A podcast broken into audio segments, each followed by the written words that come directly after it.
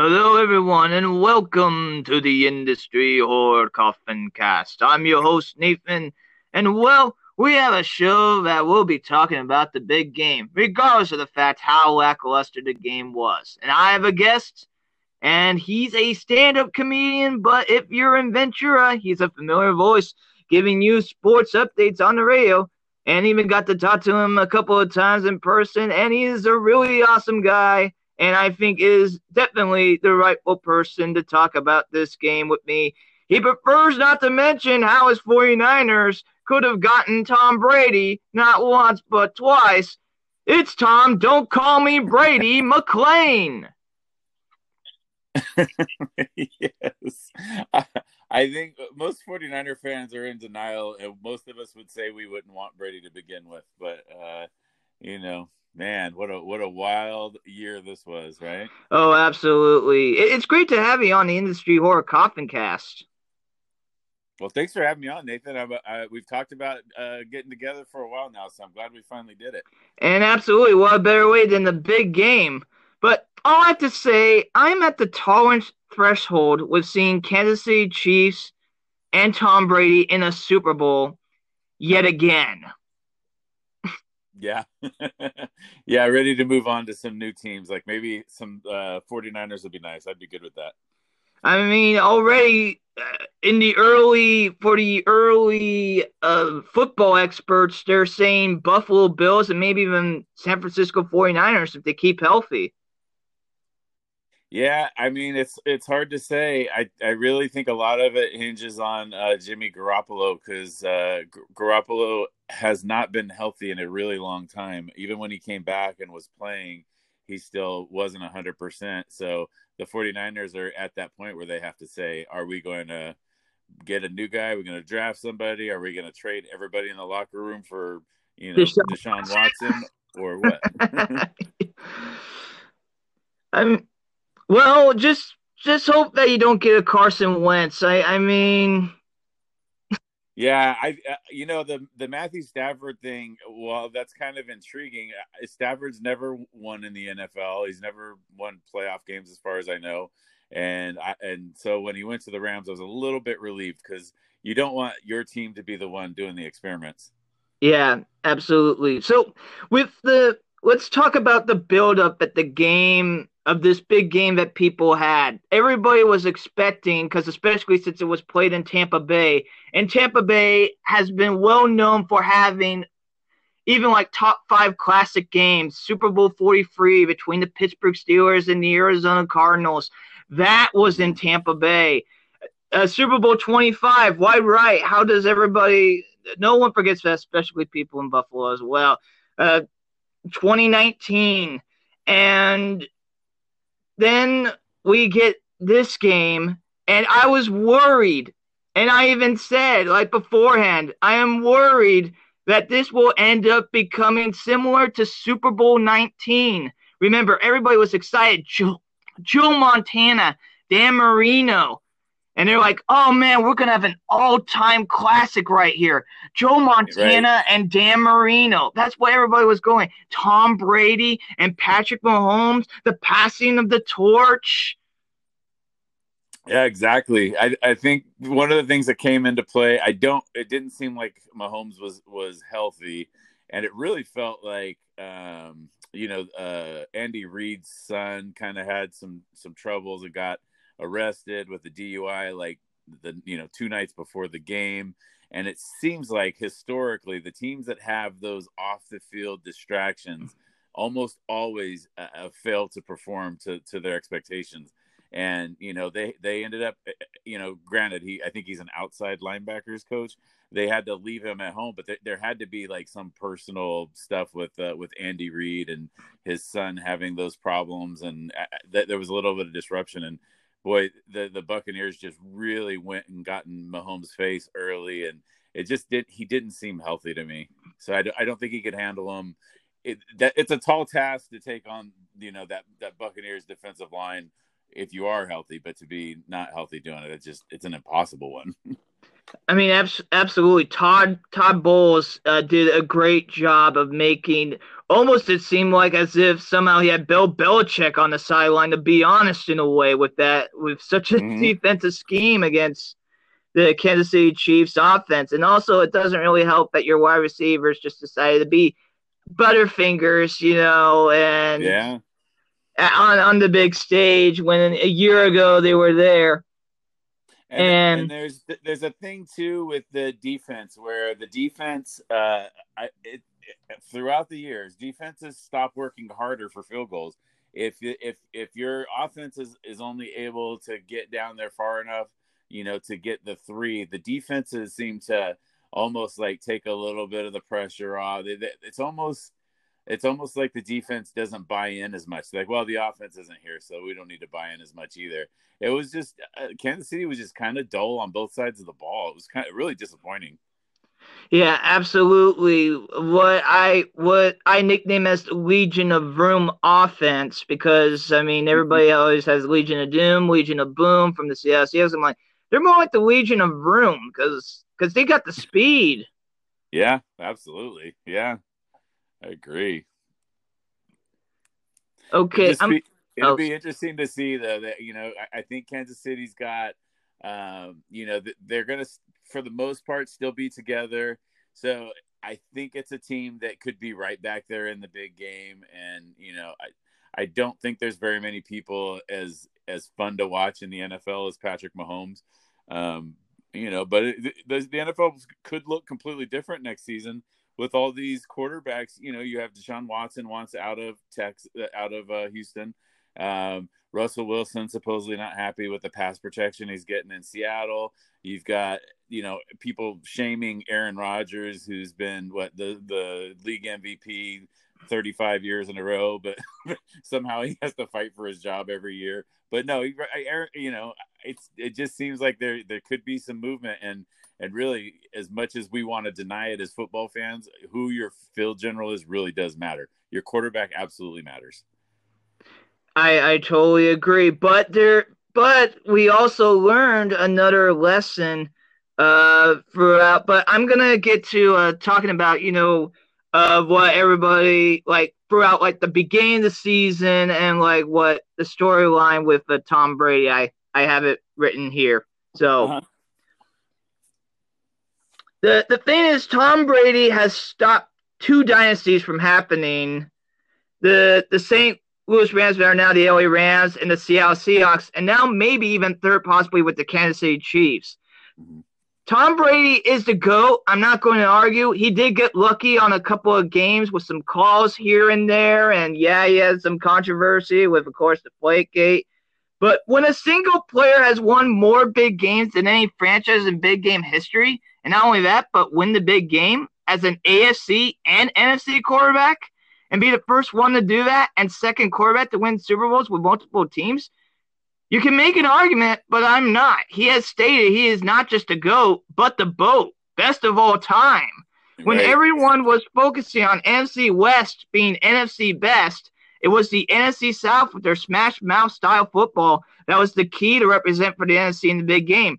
Of course, you have to keep in mind the last time the NFC South team represented the big game was, of course, 28 to 3 with the Falcons collapse. Right, right. And and to be honest, uh, before the season, I thought there was a pattern because the Seattle Seahawks got in the Super Bowl, the LA Rams got in the Super Bowl, even the San Francisco 49ers got in the Super Bowl. So I thought this year was going to be the Arizona Cardinals somehow. Right, and then they started off as the Cardinals always do. They started off hot. They looked good early in the season. Kyler Murray looked really good, but the Cardinals did what they always do. They just kind of seemed to disappear by the end of the year. Yeah, but the Buffalo Bills after that, ironically, ended up being on a hot streak. Even got to the AFC Championship game. Oh yeah, Buffalo is what a fun team to watch. And you know, you think about I hate to say a deserving fan base because that's something that's kind of overplayed, but uh, there's something about those those you know men and women that'll go out there in the cold in their tank tops or you know shirtless or whatever watching these games in buffalo in the free you know I, I, mean to go to the super bowl four times in a row and just have that happen, you really kind of would like to see something good happen for them. Yeah, absolutely. I mean, Buffalo hasn't really had any uh winning team. You know, uh, I mean, the, the closest that they have gotten is probably uh with their Buffalo college football team. You know, right. but otherwise, uh, there's not really much to say of it. It's and you, you know, look at you look at those rosters of the Buffalo Bills teams, and it's like every starter could. Ha- there's an argument to put them in the Hall of Fame.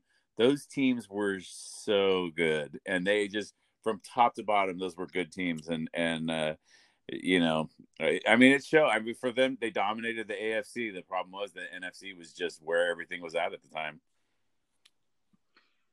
Yeah, but they lost four straight Super Bowls, yeah. and I mean that's. I'm I'm not sure what's worse, having a 25 point lead or losing four straight Super Bowls. I can tell you that and for me personally as a 49er fan, I've been I you know, I kind of got into football on my own when I was about 6 years old. So I've been a 49er fan for a very very long time. Um, I would rather not be in the conversation at all than go to the Super Bowl and lose. That is very difficult. And and because the first five times I experienced the Super Bowl, I experienced the 49ers winning because I when I was young, I, I happened to get in at a really good time. And then boy, yeah, feel... you guys had Joe you you guys had Joe Montana and yeah. and Jerry Rice and I think Steve Water Young and oh yeah, there was there was that that was the Hall of Legends. Ronnie Lott, Charles Haley. You, you just go down the list. Yeah. It's just so. Actually, uh, go ahead. I have a question. So, do, do you remember what your first Super Bowl uh, watching experience was? Do you remember which one? You know, I think that the first one that I remember watching was uh, was probably Super Bowl 16. I don't. Wow. I was only six or seven years old, uh, so I wasn't attentive to it. But uh, but by the time Super Bowl 19 came around, I was a little more. I was paying attention. I was in like a, a youth football camp, and uh, one of the defensive backs from the 49ers, Eric Wright, was a volunteer. And so, oh, cool. Uh, and he actually he I believe in Super Bowl 19 he got an interception and he I think he stripped uh no no no that was that was Super Bowl 16 when he stripped Chris Collinsworth. But yeah, he uh so the so it's kind of a kind of a cool thing, you know. So so I I so I remember that one cuz I remember just seeing the defense and the way that they just took Dan Marino apart and I remember the Randy Cross yelling at the camera saying, you know, we came to see an offense and the wrong one showed up, you know. Well, actually, my first Super Bowl experience was what a lot of the NFL claim to be around at least the second worst Super Bowl. Oh, really? Super Bowl 35 between the Baltimore Ravens and the New York Giants. Oh, yeah. What could have been? There was Ravens and the Vikings. Oh, my gosh. it's really. Wait, it's hard to get excited about certain teams, and uh, and that makes for for a long Super Bowl day. At least this year, it was intriguing. You know, the Tom Brady, love him or hate him, you had to be you had to be in awe of what he did.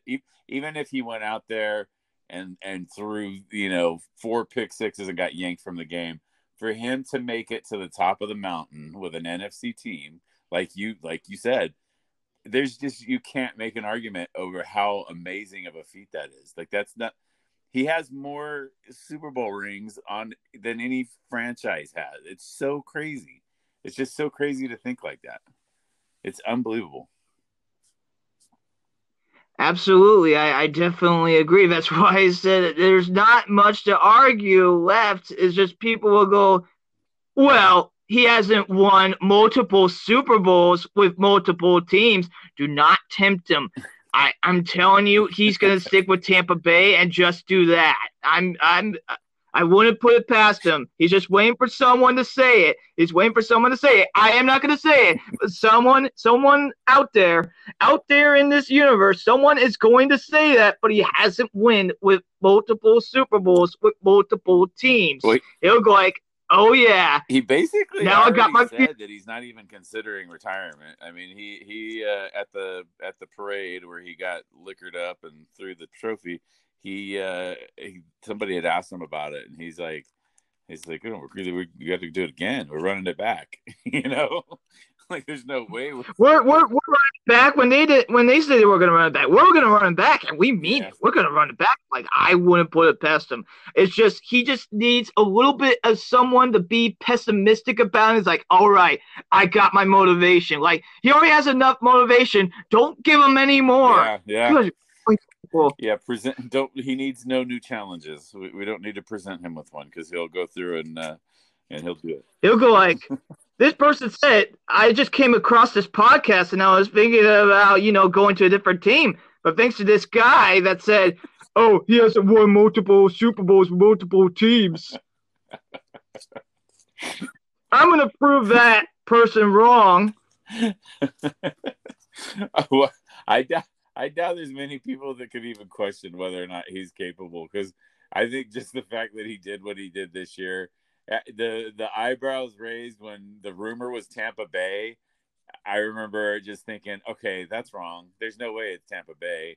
Yeah, Bruce Arians. Well, you got to think about the defense too. He he was probably looking at defense as Oh, well. You got you got to think of okay, uh, the defense is there, so I could go there, and you know I just got to build up an offense. It was yeah, it was really the only place that kind of had that offensive line that was good enough that he knew that he could be protected, and the the and the defense and the and the other stuff. You know, there's weapons. There's Mike Evans, and obviously, apparently Gronk. Apparently, Brady has so much power that he can just yank people out of retirement to play. So, I don't know. It's it's insane. Barry Sanders, you want that Super Bowl? Come on Yeah. down. yep, exactly. you can either play with us Oh, or it's go with Brady. Stafford. does know? Yeah. How about that? uh, Matt uh, Stafford, want to be my backup? That way you could get a Super Bowl win at least? Like, okay. How, how weird is it that Calvin Johnson's already in the Hall of Fame? It seems like that that time happened. So, it does not seem like he's been gone five years. Unbelievable. Yeah, it's crazy. And also, Peyton Manning, I mean, there was no question he was going to get the Hall, you know, be inducted into the Hall of Fame. It was like a matter of time. It's one of those, okay, when is it going to happen? Oh yeah, yeah. That was a that was an easy one in. You remember how bad he played in his last Super Bowl? Like the Broncos won, but Yeah. so Yeah, the only good got it was two point conversion. He got a two point conversion pass, and it's like, I think Peyton Manning wants to forget that game, but you you know that's his swan song. You know he's the sheriff heading to the sunset. It's almost as if it was written by a And that, script. you know, and that's what I expected, kind of expected from Brady. Brady showed up. He made passes. He's, I mean, he he really looked like a young Tom Brady. He didn't. It wasn't like um, it wasn't like he was a serviceable, you know, manager quarterback. He was out there actually making the throws that needed to be throw needed to be made. And a lot of times it's harder for guys as they get older to make those throws. So that was pretty amazing. Yes, absolutely. But I still kind of come back and remembering my my first viewing experience of the Super Bowl. Red, blue balloons, purple and black balloons, lots of chips and Coca-Cola. And actually I made a bet with my dad. Uh, he bet the Giants would win, and I bet the Ravens would win, and the loser had to clean the fish tank. That's something important to bet on. I like that. Yeah. And also, there are some things that, you know, you look back on in life and you think, why the heck did I say that? I remember uh, Super Bowl 36. I was like, good for Tom Brady. I hope he wins a lot more. I hope he ends up having a wonderful career. yeah. Careful what you wish for. yeah. Man, seven. He definitely does have a wonderful career. even as uh, Gisele Bündchen as his wife. Yeah, that's true. I, I remember when Charles Haley, there's the famous pictures of Charles Haley with all five of his rings. And as one player that got five rings between two teams, I thought that that was something that would never be beaten. I was like, there's nobody else, especially in the free agency days and all that stuff. The direction nobody will ever nobody will ever have five rings on their hand again. I thought that was the end of that. And here comes Tom Brady. He's like, yeah, I want to fill up both hands before I retire. yeah, now they got to find a way to design a phone yeah, ring. That's it.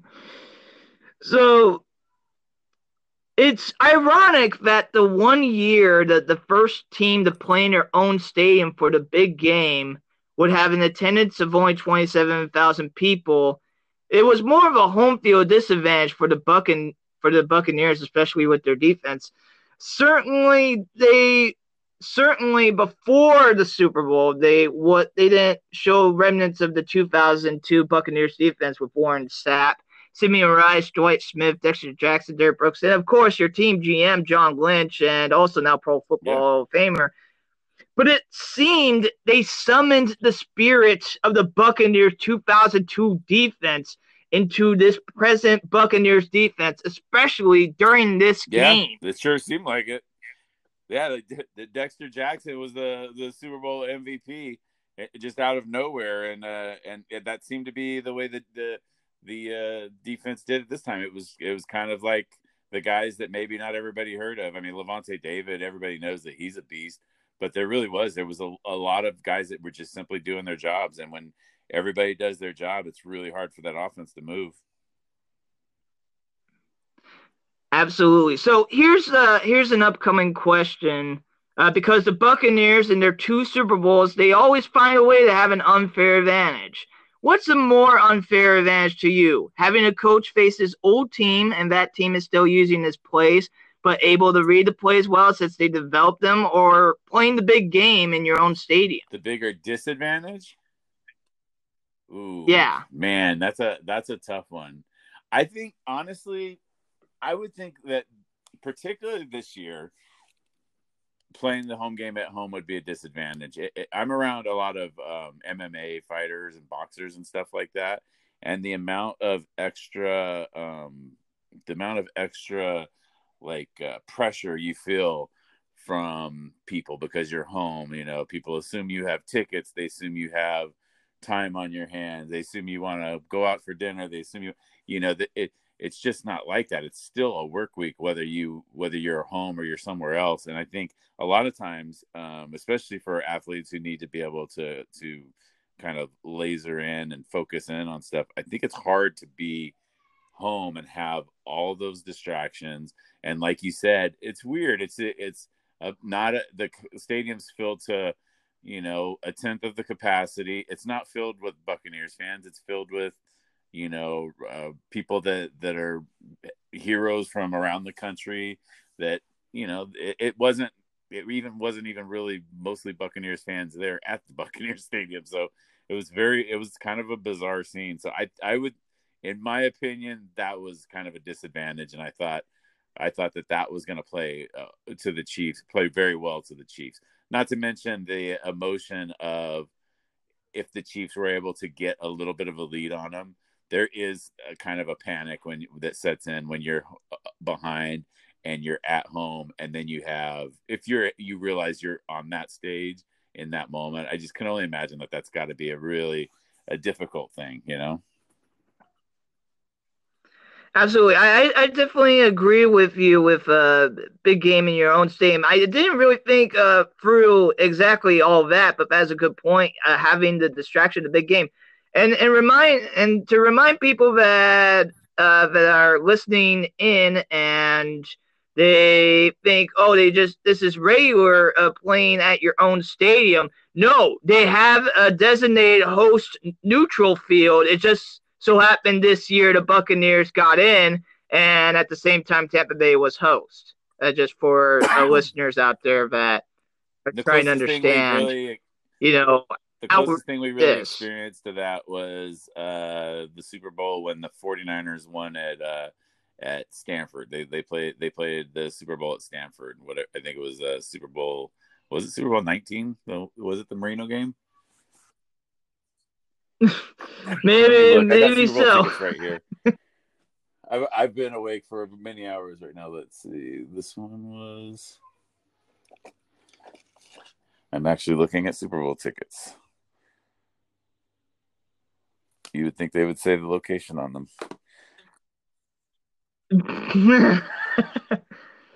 okay, so Super Bowl 16 was at the Silver Dome, so it must have been 19. I'm pretty sure it was 19. Okay. Yeah, so it was, it was played at, at Stanford Stadium.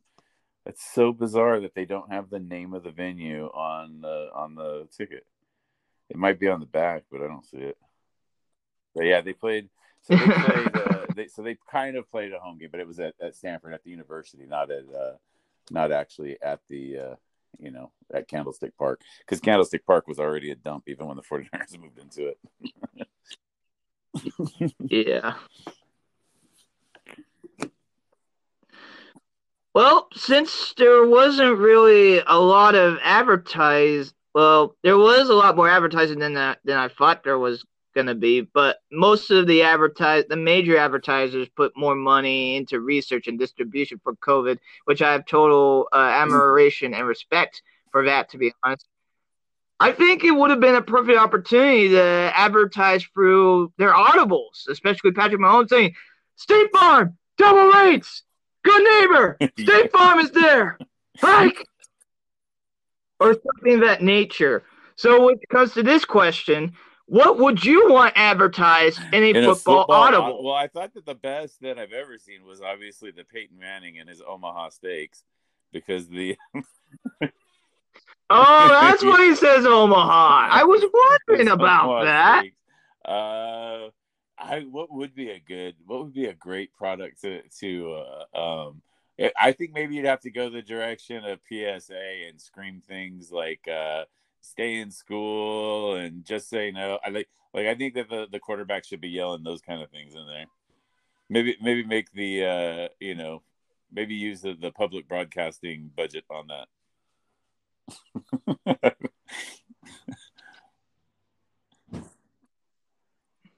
Grin all people stem! End the stigma! Hike! End the suffering in Minnesota. Clean the water. I don't know.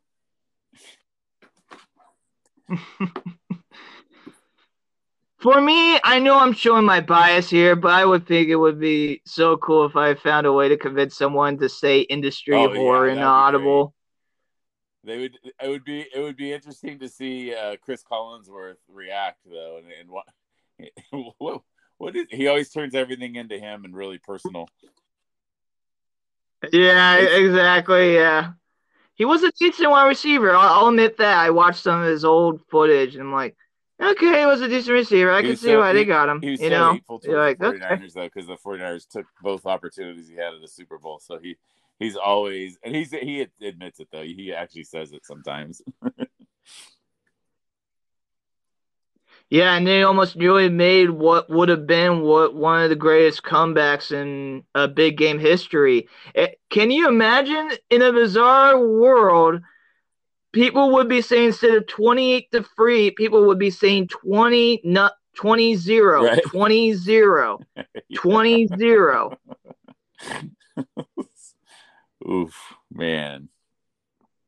I can only imagine. So who who do we have next? I mean, like, 20 0 would be 28 3 because you were shutting down oh, and then you blew yeah. it. Man, it, I, it's it's it's weird the way it'll go now, though. You, you know, sometimes you'll think, you know, okay, they're going to mount a comeback any minute now, and then it just they just fall flat. They just disappear. Yeah. But which comes to uh, what were your thoughts on the game? I I was just was disappointed that that Kansas City didn't seem to to be all there, and and I think that, like I said, I think a lot of that was psychological. The stuff with uh, Andy Reid's son and linebackers coach, I think that that served as a distraction. You know, he it happened the night before because of COVID. They don't they didn't fly in a week before like a lot of times you would for a Super Bowl. Yeah, they, flew the day up, uh, yeah, like so like the day of. Yeah. With, you know, they're not. The coach didn't end up flying with them, or the you know that Andy Reid's kid didn't end up flying with them. One of the coaches, and I just don't know. Like, I don't know if that made things weird. I don't know if that had you know because it's you're not just dealing with a coach, which already would be a big enough distraction. He's also the coach's kid, and the coach's you know kids kind of have a history of that kind of stuff, and it just really, really unfortunate and the absolute worst timing. It was you know reminiscent of the uh, you know Stanley Wilson and his he, you know his thing the night before the Super Bowl. Uh, Barrett Robbins was a, a, a, a, lineman for the, the Raiders who freaked out and ran out of town the night before the Super Bowl. And, and you have like, it just seems like, and that, and that's that Tampa Bay Super Bowl we are talking about. Um, and that it seems like the, yeah. the, the teams that have that thing always seem to come up short in the game. And it, when that happened, and I was just like, no, no, not Kansas City, no, you know.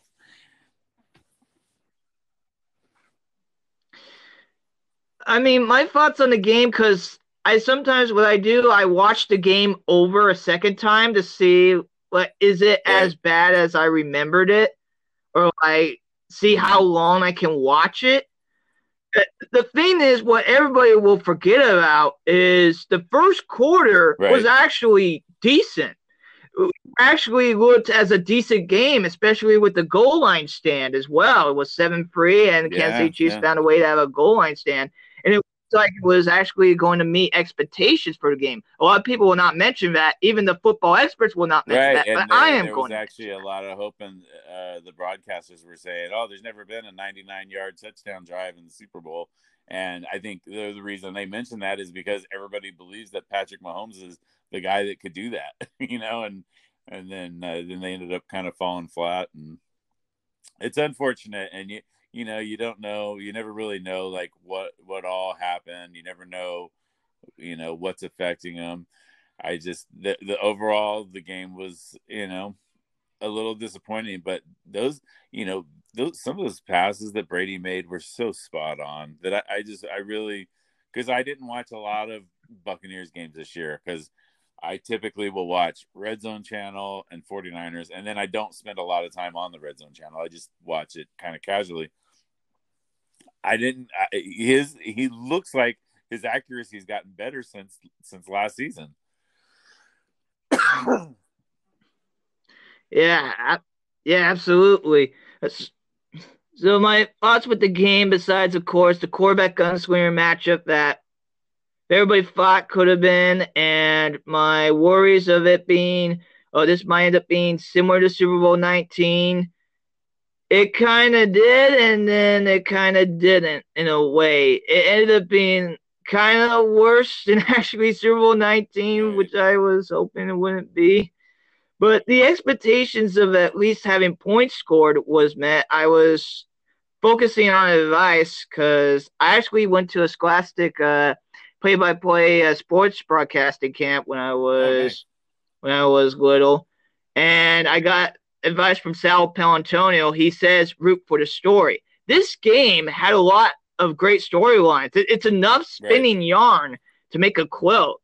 Uh, I don't think anyone expected this outcome uh, to this game. Uh, Tampa Bay Buccaneers 31, Kansas City Chiefs 9, which leads me to an interesting fact to keep in mind. This is the second straight year that the Super Bowl winning team scored exactly 31 points. Super Bowl 54, Chiefs 31, 49ers 20. And Super Bowl 55, Buccaneers 31, Kansas City Chiefs 9.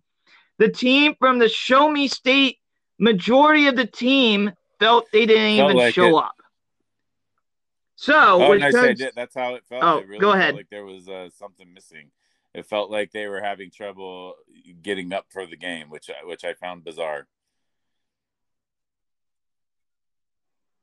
Which comes to uh, my question: What is it that we learned from this game? You can give uh, one serious answer and one uh, answer in a joking matter, or you can give two serious answers and two joking answers. I think the takeaways from this game is definitely that Tom Brady is going to outlive us all, and he apparently, whatever that is, that TV method, TB 12, whatever it is, I I don't think you can question that. I don't know. I don't have five hundred dollars to buy it, so I don't know what it is. I'm just going to trust it.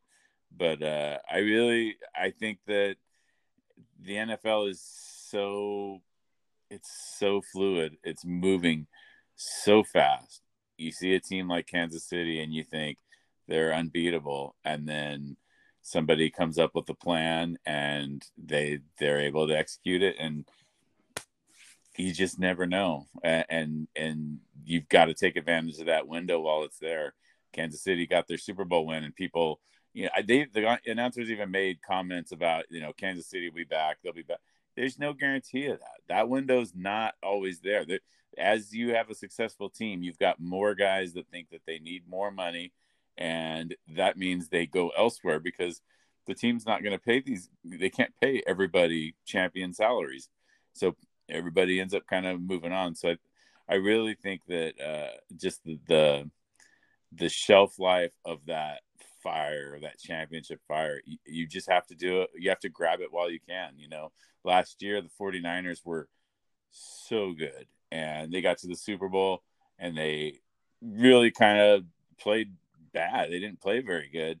And you're like, well, we've got all those great things going for him. You've got the best tight end in the league. You've got the best defensive end in the league. You've got a good quarterback. You got, but then this season we have a couple of little injuries and you start realizing that this team is as vulnerable as any other team and not only that these guys that we thought stood you know these guys that we thought were so much better than everybody else like Nick Bosa they're now being mentioned in trade talks because we have to get better now and those guys was great what they did for us but they have value and we need to move forward and it's just very it's very bizarre. So I think that my takeaway was that you, you just you can't be surprised by anything with this football league. You just can't.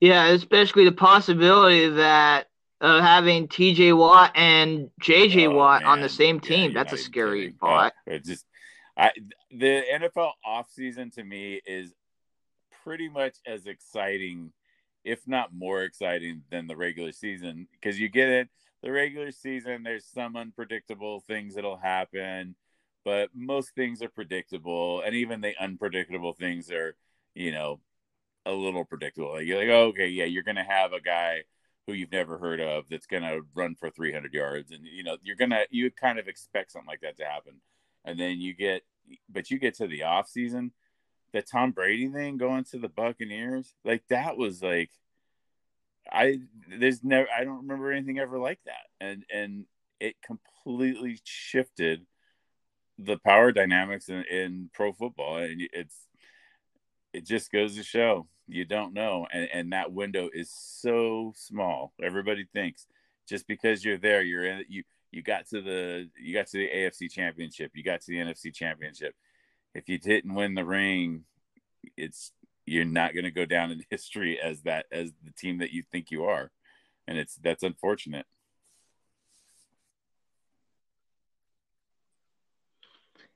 Yeah, ab- absolutely. I I totally agree with all that that you have said and in great detail. Uh, but I'm gonna say my yeah. answer, even though that's a tough act to follow uh, with your answer. So what I've learned from this game is it's amazing on what one offensive tackle makes a difference because of Eric Fisher. I uh, wasn't in the game due to an ACL, and then of course you had Mitchell Schwartz was out as well. Uh, they had replacements and they had to move around their offensive line, which in some positions they weren't used to being in that position where it's left or right, and spots that make a huge difference. And I think a lot of people in the off season will probably have a lot more respect and actually try to get some more mm-hmm. offensive linemen because after that. Yeah, you have to have that next person to be able to be ready to step up. Uh, that, that's uh, that was unfortunate for them to have that line collapse in the AFC Championship and start having those uh, injury issues and timing's everything.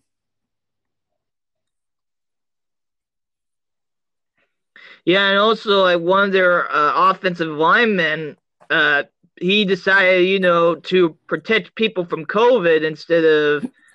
I'm not trying to make this as a joke, but I'm just being honest. Uh, in, instead of protecting his quarterback, sees it was more important to protect right, right, people right. from COVID, which is totally understandable, uh, because he's a because he's in the med because he has uh, in the medical yeah. in the medical field he could do that, which I have total respect. I have total respect. I just wanted to kind of go like, oh, that's kind of funny in the, in the way like he prefer to protect people from COVID. It's like funny and heartwarming. He prefer to protect people from COVID and uh, protect uh, exactly. you know protect great. his quarterback. You know, kind of things like. I always think it's great when uh, I always think it's great when uh, yeah. when someone will leave a, a, a job of glory or set it aside to do something of real value and importance. I think um, unfortunately that we don't get to see those stories as often as they actually happen and uh, pretty cool. That is very true. That's very true. I, I totally agree with you on that. And also right. here's my two joke joke answers now also at this point i wouldn't be surprised if sports books will have Vitaly uncensored streaker as a prop bet I wouldn't put it past it if they will be doing this during an esports event. Kevin Harlan commenting on this moment is priceless. Look, I don't condone the behavior of Antonio Brown at all. I don't agree with what he done in his past. I don't agree with with his behavior, with uh, his behavior in the locker room. However, it is amazing that a year or two ago, we saw this guy tossing phallic shaped gummies to grabbing a TD toss from Tom Brady it's in true. the Super Bowl. And then one in a boat. Wasn't he the one that caught the trophy in the boat? no, I think that might have been either Gronkowski or. Well, So my next question: uh, Did you agree with who yeah, got the Super I mean, Bowl MVP I, I trophy? Really, I thought it was going to either go to Brady or Gronk. Gronk made all those great, those great catches and looked like he was young again. And I just, I was like, this is the guy that retired and was hosting reality TV shows, and all of a sudden now he's back out there and he's playing like, you know, he made some great catches, but you know, those catches couldn't be made if the pass wasn't great. So it's kind of hard to argue against the against the quarterback uh, being the MVP unless there was, you know, some outstanding performance on defense or something, you know.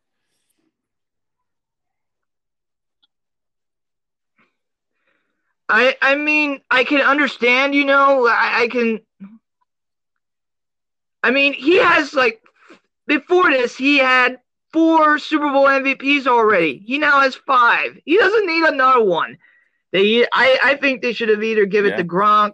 He made a lot of key plays, scored two touchdowns, or better yet, just give it to the whole Buccaneers defense. I understand the Kansas City Chiefs had uh, the O line problem, but still, that is really hard. Even if they do have a decent O line and being able to to do that, that is just how hard it is to hold down that Kansas City offense with no touchdowns really difficult. I mean, Winfield, Jean Pierre, Paul, Shaq Barrett, and then picking up the ball twice and not allowing a touchdown pass or any touchdown at all is astounding. But definitely, what definitely harmed the Chiefs was a lot of penalties yeah, killed the chances for and the that, Chiefs. A lot of times it comes with the territory of all those personnel changes because it gets a little more uh, confusing when you're lining up in a different spot.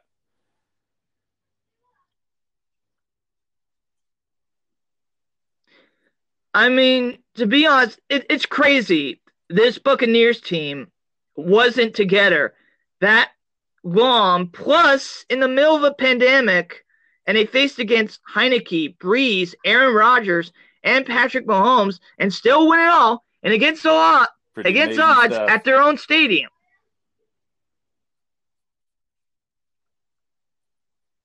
I have admiration and respect for what they accomplished. Tom Brady finally got over his greatest challenge, the first quarter of the Super Bowl. He finally got a touchdown pass in the first quarter of the big game. No argument of GOAT. Yeah, the only discussion is with or without asterisk. Patrick Mahomes played his heart out and was classy with handling with questions after the game. So it comes to my question: Did you have any uh, favorite or memorable ads? You know what's funny uh, from the big game? I'm not a big. Uh, I'm not a big Super Bowl commercial guy. Uh, when people, I, I I think it started when I was younger, and I realized that when I would go to Super Bowl parties, the people around me cared more about the soup, the commercials than the football, and that started kind of making me to where I just didn't care, and I I almost like don't pay attention to them. Um, I'm trying to remember if there were any that I found. there was none that really stood out that I really really liked. I, I really wish they would uh, bring back some more of the. I do like the the progressive commercials where they say uh, that they're trying to keep you from turning into your parents when you buy a house. I do like those. Like those make me laugh every time. But I, I um, Super Bowl wise, I just I, I didn't uh, I didn't lock in during commercials too much. I usually don't lock in during halftime show either.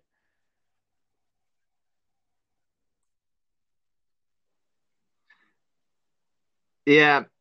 Well, the memorable ad to me was uh there were two ads, only two ads, and then one was memorable, but was memorable for all the wrong reasons. It was very bizarre, but uh, the one is uh, they had a Rocket Mortgage ad, and they had Tracy Morgan, okay, and they were showing uh, the difference one. of pretty sure and certain. and of, and of course the the T-Mobile ad with a clever way of telling. I don't think they actually showed it at the Super Bowl, but I thought this was a great ad. Uh, they they had a T-Mobile ad with a clever way of oh, telling oh, yeah. how Tom Brady went to Florida and got Gronk out of retirement. It that was a bad connection with the cell funny. phone.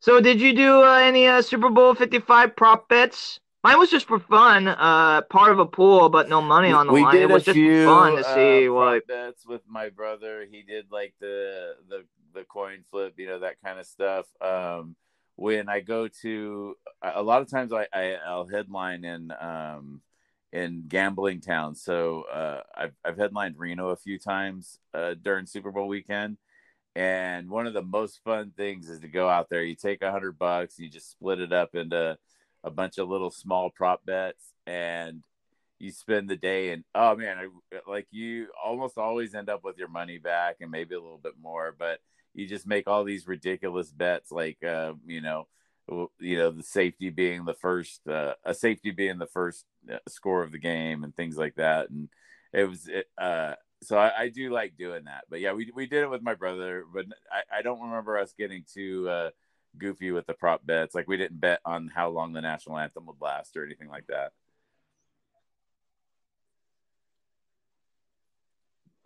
Oh, I, I think I did do like every possible prop bet uh, uh, with my brother, and I mean it, it's a it's a lot of fun, you know, to see how many you get right and how many you get wrong. I turns out I got about sixteen right, and I was actually tied. But the tiebreaker was how many points were scored, and I was expecting a classic, yeah. even five. This was this could even go to overtime. Uh, you know, beforehand because, well, the AFC Championship right. game when these two guys faced each other went into overtime. And I was kind of going like, okay, put two two together, all right. Uh, last year, around 31 mm-hmm. points was scored by the Wayne team. Okay, I think there will be 33 this year. And but uh, nope, nope, nope. But what's even crazier is that Florida is the sports state. Miami Heat were NBA were in the NBA Finals last year, and even bizarrely, you could even say Tampa Bay is oh, Sports yeah. City, or is everyone now calling them Champa Bay? Which whoever came we up were, with that, uh, give them a raise. I mean, seriously, that is Lightning, Lightning uh, is, won the uh, the Stanley Cup. It was such a great run, and uh, we were, we we really enjoyed watching watching that. Hockey was uh, was was really fun during the playoffs, and they did that round robin and all that. So we pretty much watched just about every game. And me and my son are kind of new hockey fans. And then uh, you know we we liked Tampa because they had a guy named Shattenkirk, which is a fun name to say. And now Shattenkirk is on the uh, Anaheim Ducks, so Shattenkirk moved closer to us. so now we to say his name even more.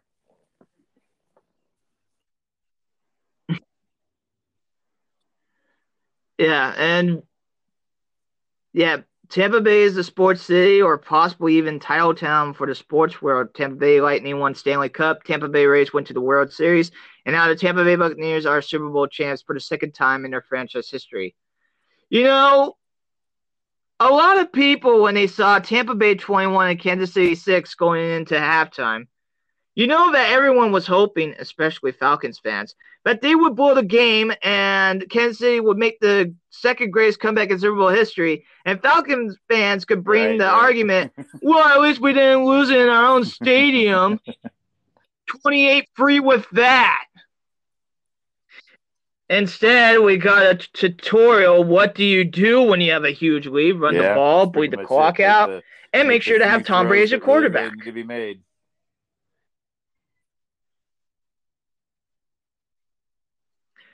So let's say that some reason Henry's like, you know what, I've had enough.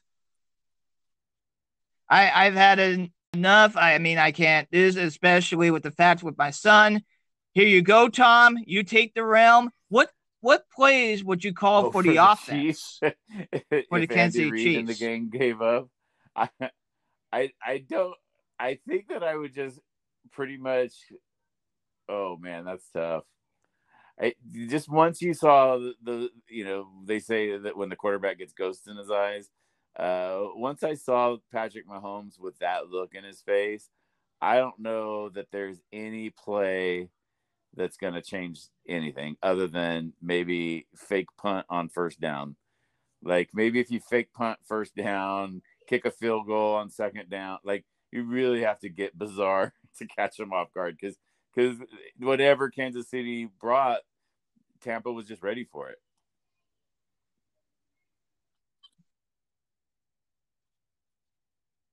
I mean, mostly I would have just, uh, you know, since the wide receivers were having such a lousy game, maybe just run the ball and even do like some jet jet sweeps here and there. You Call know, you know, use Tyreek Hill's speed. Pine tar for the receivers' hands.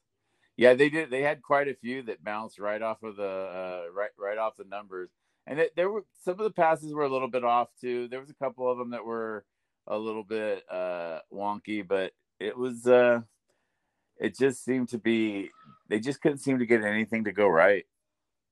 And some and football's like that. Sometimes you have those days. Sometimes it's uh, back in the when when Joe Montana was so great, which is always where I'm going to go to because that's where my wealth of knowledge is. Uh, we would have these games against the the the Arizona Cardinals, who which were always a stink team. They've pretty much always been a stink team, other than a few years with Kurt Warner. Stink team, and Neil Lomax and Roy Green would go out and show up Jerry Rice and Joe Montana and beat them on Monday Night Football, and you would go, "How does this happen?" It's because it's football. It just happens you know?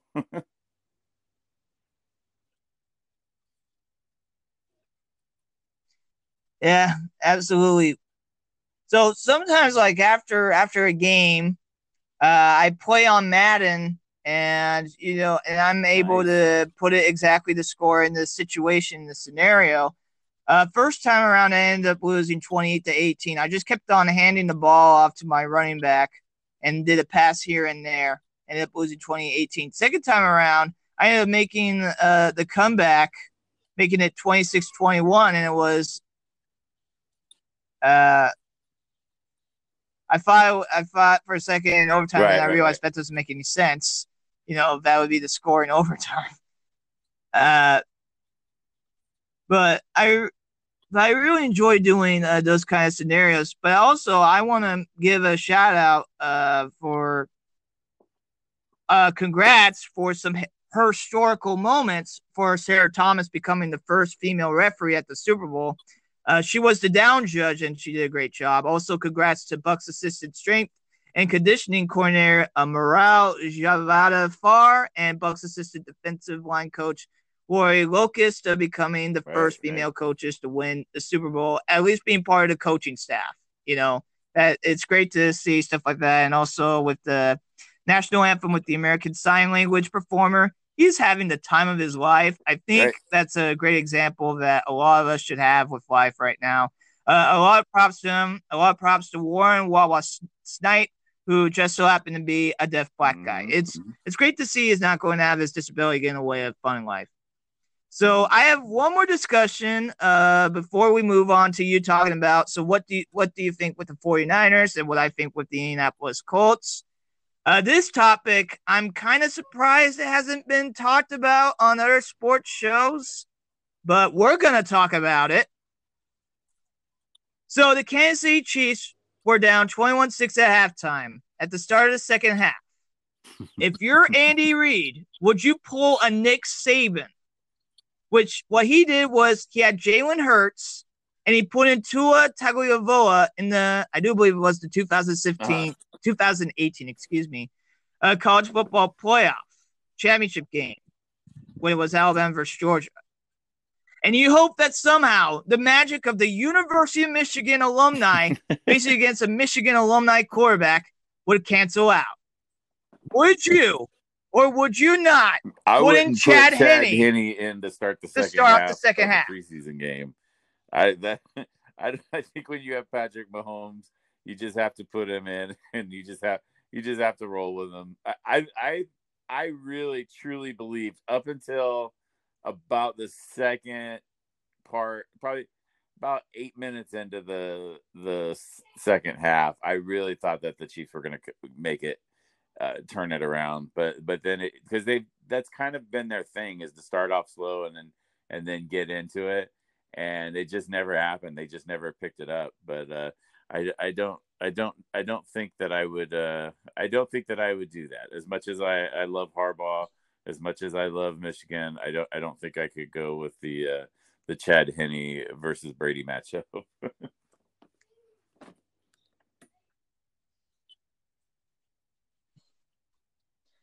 Uh, I'm going to answer it in a different way. For him to start out the second half, no, but it seems that the game is going downhill. You know, put him in yeah. for like maybe a drive or two, so that way he gets the experience get, uh, at Mahomes least. A chance to shake his head and say, "I got to get it together."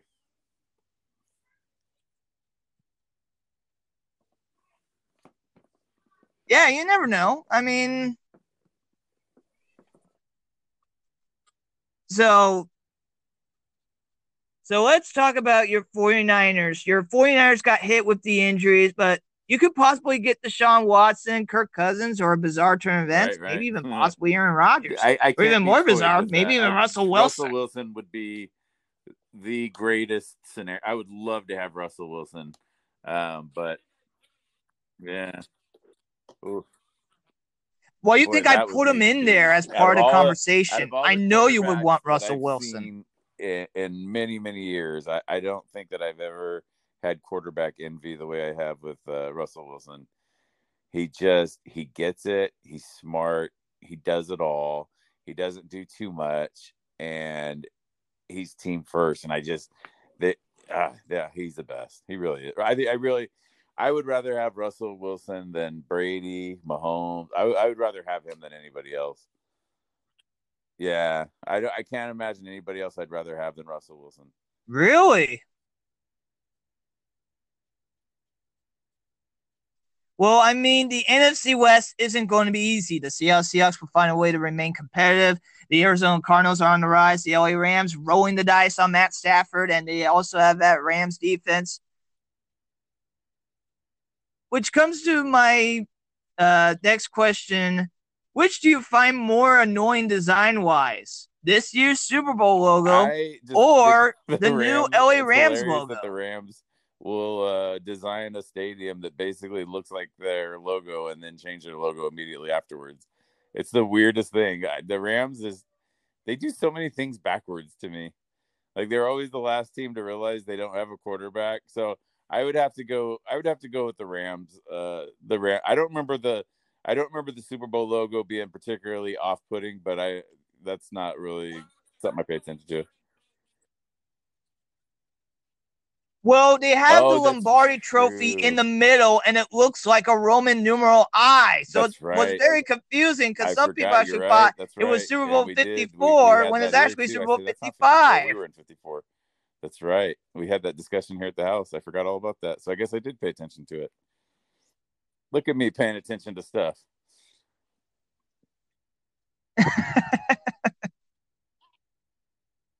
Yeah, so it's I amazing how when someone, I, yeah, I, was like, oh my gosh, I do remember having that, that discussion. That's not like me, but I, I'm going to go ahead and swing the, the total different direction. The fact that the Super Bowl logo looked like it said 54 when it was in fact 55 was was pretty ridiculous. And I remember that being something that that uh, there was a lot of discussion around the house about that.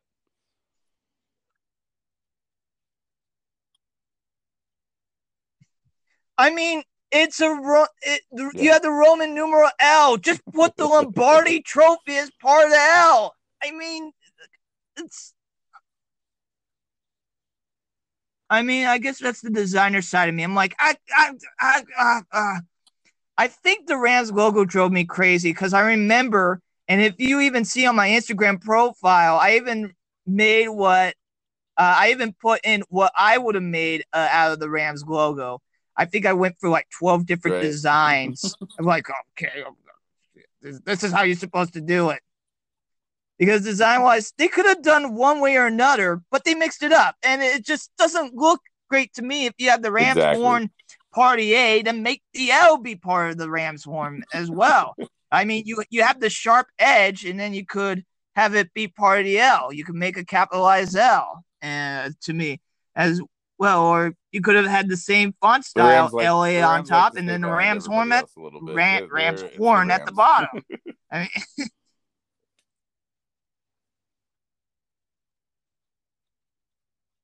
yeah. So with my Indianapolis Colts, they they look great. They just need a quarterback. But back to back years, our our starting quarterback retires. Yeah. You know, either during, I mean, during any season. Andrew Luck, and then Philip Rivers. Right. I know the Colts will not get Matt Stafford because obviously he's now heading to LA. I've heard. I've even uh, heard. So it's either Deshaun Watson, maybe Aaron Rodgers. But we do have the team. We have Jonathan Taylor at halfback. We still have T.Y. Hilton, a few wide receivers that have show promise. Uh, need a few key additions to our defense, uh, mostly yeah. in the line and secondary. But otherwise, with the right quarterback, Colts could be a Super Bowl contender. We have Frank Reich as our coach, and Carson Wentz will be yeah. looking for a winner. I'm worried we're going to end up getting Carson Wentz. Though the only plus side to that is we do have the coach that made yeah. him not just Carson Wentz, but Nick Foles look great as well. So that could be a you know I'm I'm I'm hesitantly optimistic. You know, if Carson uh, Wentz uh, came to Indianapolis, Indianapolis. It's a weird. You know? uh, uh, it's it's one of those things that'll just be interesting to see how it'll. What's that? Do we get Nick Bosa with him?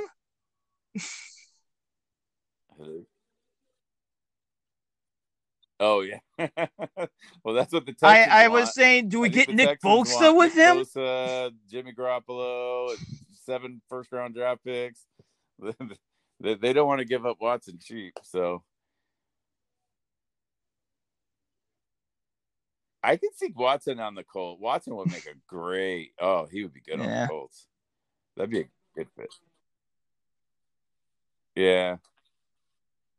Yeah, but he might get annoyed having so to hand the ball though. off. Yeah, it would, it, a lot, a lot more. I guess we'll see. You know, I mean, I, it, it's all going to fall into place relatively quickly because you know somebody's going to have to make a move, and I think I think there's going to be some movement before the draft and then you're going to see urgency as as the draft gets close and then it's I just can't wait. I I loved seeing Philip Rivers in Indianapolis. I like that. I like the idea of somewhere somebody someone new.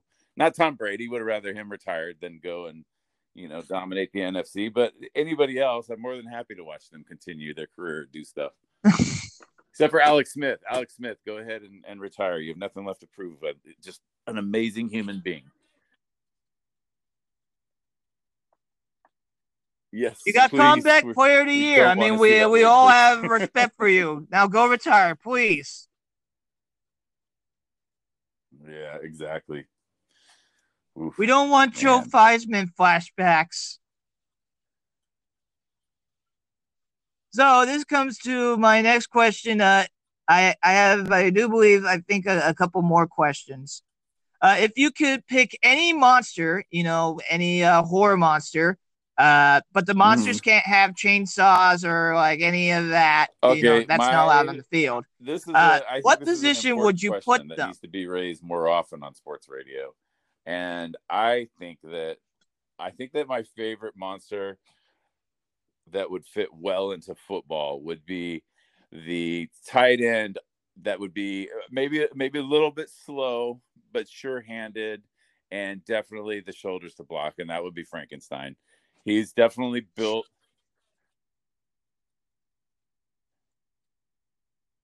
You mean Frankenstein's monster? That that's a. Uh, oh, his name's not even Frankenstein. It's Frankenstein's monster. well, his see, name is not Frankenstein. Dr. It's Frankenstein's, Frankenstein's monster. monster. Would be the, the one that I would go with. So I don't know his name. I haven't wa- I haven't I haven't watched that film in many many many years. Oh, that's just his name, Frankenstein's monster. No, no, he, he's oh, okay, called Frankenstein's monster. to Frankenstein. He doesn't really he have a name. It's name, Frankenstein's monster. Maybe.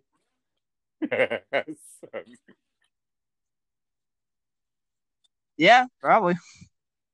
or you could just call him Frank and then have his middle name N the and then just Stein. running up, just running right up the middle, not having to worry about anything. You know, nobody's gonna like he's just going to be able to just pound through anybody. He's not, he doesn't have anything to worry about. So I, when I see guys like Kittle and I see, you know, guys like uh, Travis Kelce and some of these, these big, you know, tight ends, I, I could totally see the, uh, those Frankensteinian tendencies.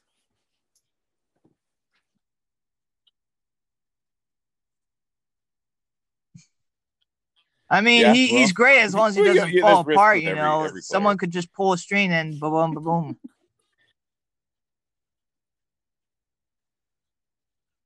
uh, I think that that's a great choice, but I'm gonna go with uh, a ghost, just any ghost.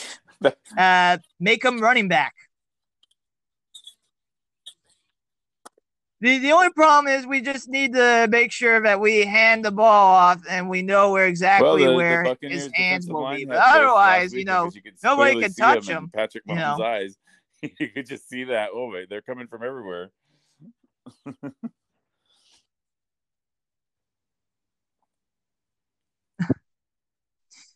yeah. Also, uh, when you think about it, if the San Francisco 49ers or the Dallas Cowboys win the Super Bowl, you know, we better be prepared because that would make for Super Bowl titles New England Patriots six, right, right. Pittsburgh Steelers oh. six, and either yeah, 49ers or go. Cowboys six. Six, six, six, the mark of the beast. So it's here we got to root for one of them to win one more beforehand and I don't want to do that. Okay. Okay, I have two more questions, and these questions you're you are definitely going to enjoy. When you do become a famous stand-up comedian, and the San Francisco 49ers, when they win another big game, and if NFL Films is looking for someone to talk on NFL Films to talk about the 49ers se- 49ers season. Well, would you take I that would, gig? Why? And what would I, you in a point out? I would take that gig. I've always uh, enjoyed the um, almost like the romance of football. So I've always liked the way NFL does. Yeah, particularly particularly like America's game, the way they frame those, the frozen uh, tundra, the way they frame like the um, even though they're all different, a football life and and some of those. Um, I think that the being able to capture the like the emotion and all of that stuff through storytelling, which is really they do they do it through the storytelling even more than through the pictures and the video. Um, I think that that's a really special thing, and and I think the um, you know I have a ton of 49ers nostalgia. I mean, me and my brother were at the game when Terrell Owens caught the pass from uh, Steve Young against uh, against the Packers to move on um, to the uh, NFC was it the NFC Championship or no? That I think it was in the wild card game. So they moved on to the NFC uh, divisionary whatever playoff, and uh, they ended up losing because Garrison Hearst broke his leg and all this stuff. But they called it the catch too because it was like such an amazing thing. Terrell had dropped so many passes the whole day, but there were so many different storylines there. You had Terrell Owens who's dropping passes and all this stuff. You had Jerry Rice who fumbled the ball in that final he, he in that in that final drive. Jerry had fumbled, and because he's Jerry Rice, it was called an incomplete when it was if you go back it actually was a fumble and there's just so many different things that were moving and so many different moving parts all the way from you know Ken Norton Jr. kind of reconciling with his dad, who was a great boxer who actually broke Muhammad Ali's jaw, and like there's all these different things, and and I think that to be able to help preserve that for future generations, like my kids who love to hear those kind of stories, they like to hear stories of Hacksaw Reynolds and Fred Dean, and they like that kind of stuff. I I think to be able to do something like that would just be really special. So, um, in a heartbeat, I'd love to be somebody who is um, you know, lucky enough to be a part of, you know, preserving that history.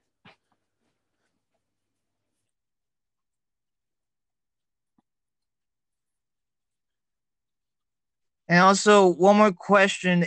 If the San Francisco 49ers have a chance to no. trade with the Buccaneers, if possible, to trade Jimmy G and some Never. draft picks, some first rounders, and a second so. rounder, or Tom Brady, do you think they I should do that? I why or why not? Tom Brady is liked in the Bay Area. I think that the fact that he grew up a 49ers fan isn't lost on 49er fans but i think that the comparisons between him and joe montana are too uh they're too they're too great and i think that he's like a uh you know he's like an open wound until he retires he's going to be that thing that's just gnawing at you and you just want him to go away and uh you know i can't really speak for all 49er fans i know some fans say hey he's a niner fan so i'm rooting for him but I don't see I just don't and I don't see Shanahan going in that direction. I don't think the 49ers are in a a, a re you know a reload. I think they're really actually trying to build something right now. So I you know I wouldn't be a fan of it. Obviously, I would still support. And uh, after seeing you know how well he played in the Super Bowl, obviously I'd have some. I'd I'd be optimistic about it, but I, I, I really what I'd really like to see is Jimmy Garoppolo get healthy. I really think that the sky's the limit with this kid. I really think he's, you know, got a good head on his shoulders. I think he's very team oriented.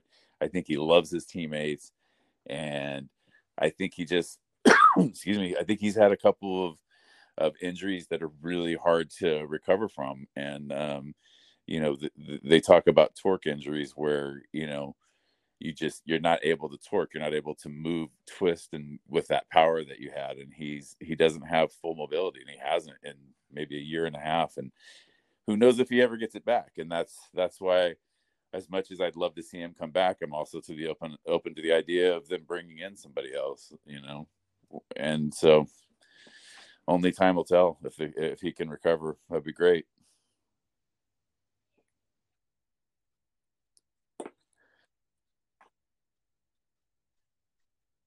Well, let's put in a different mindset. Let's say that Tom Brady added one more thing to to it, and we'll see if you will sing a whole different tune. What if he said, All I want to do is play with the San Francisco 49ers, not a whole season, but one game, for, and for then I'll retire. I'll even retire a year early. Would you then be, take Tom Brady? Definitely be interested. I love that kind of. I love those kind of storylines. So you know, yeah. I would even love the storyline of him coming to the team. I, I think, but I, it's I don't. uh I can't it's hard to say, man. That's a hard one. Being not a Brady fan is, is a tough tough place to be.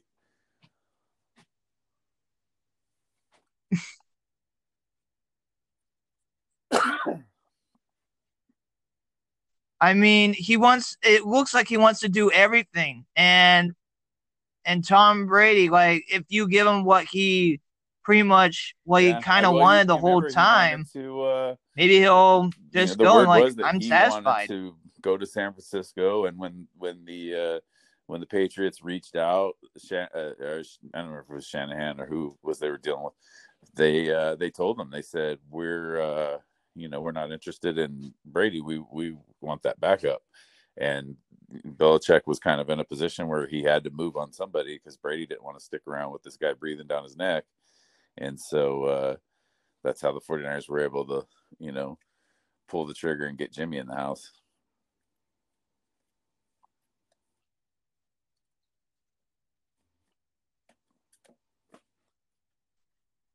Wow, that's really crazy.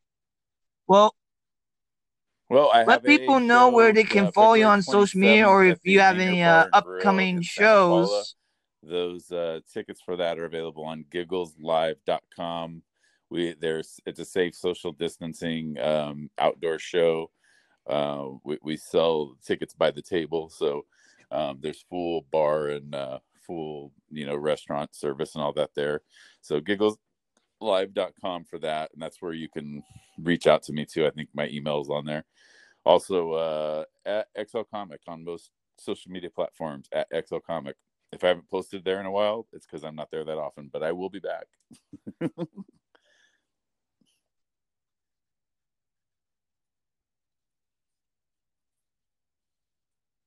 And people can follow me, Industry Horror Coffee Cast, on Instagram, and I even have one on the Facebook page as well. Thanks for having me on, Nathan. I appreciate uh, it, and we should do it again really thanks soon. Thanks for coming on. I do appreciate Tom.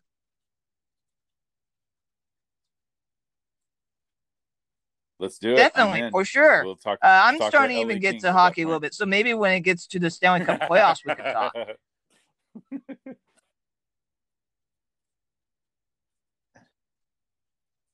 All right, buddy. All right. Thank you for coming on, Tom. Uh, on Tom, I really do appreciate it. And, and that will do it for this episode of the Industry Horror Coffin Cast. As we close the lid of this coffin of this Industry Horror Coffin Cast, reminding all of you, let all people stem and end the stigma. Thank you all to all the industry horror hearers and casual listeners out there for listening to this episode of the Industry Horror Coffee Cast. I really do appreciate it.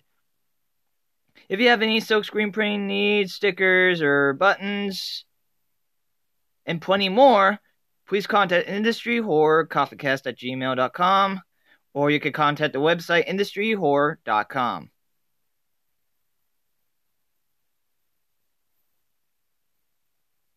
Screen printing with a conscience. Employing autistic adults and people with disabilities learning the trades of silkscreen printing. And a whole lot more. That way they could end up being independent individuals in society.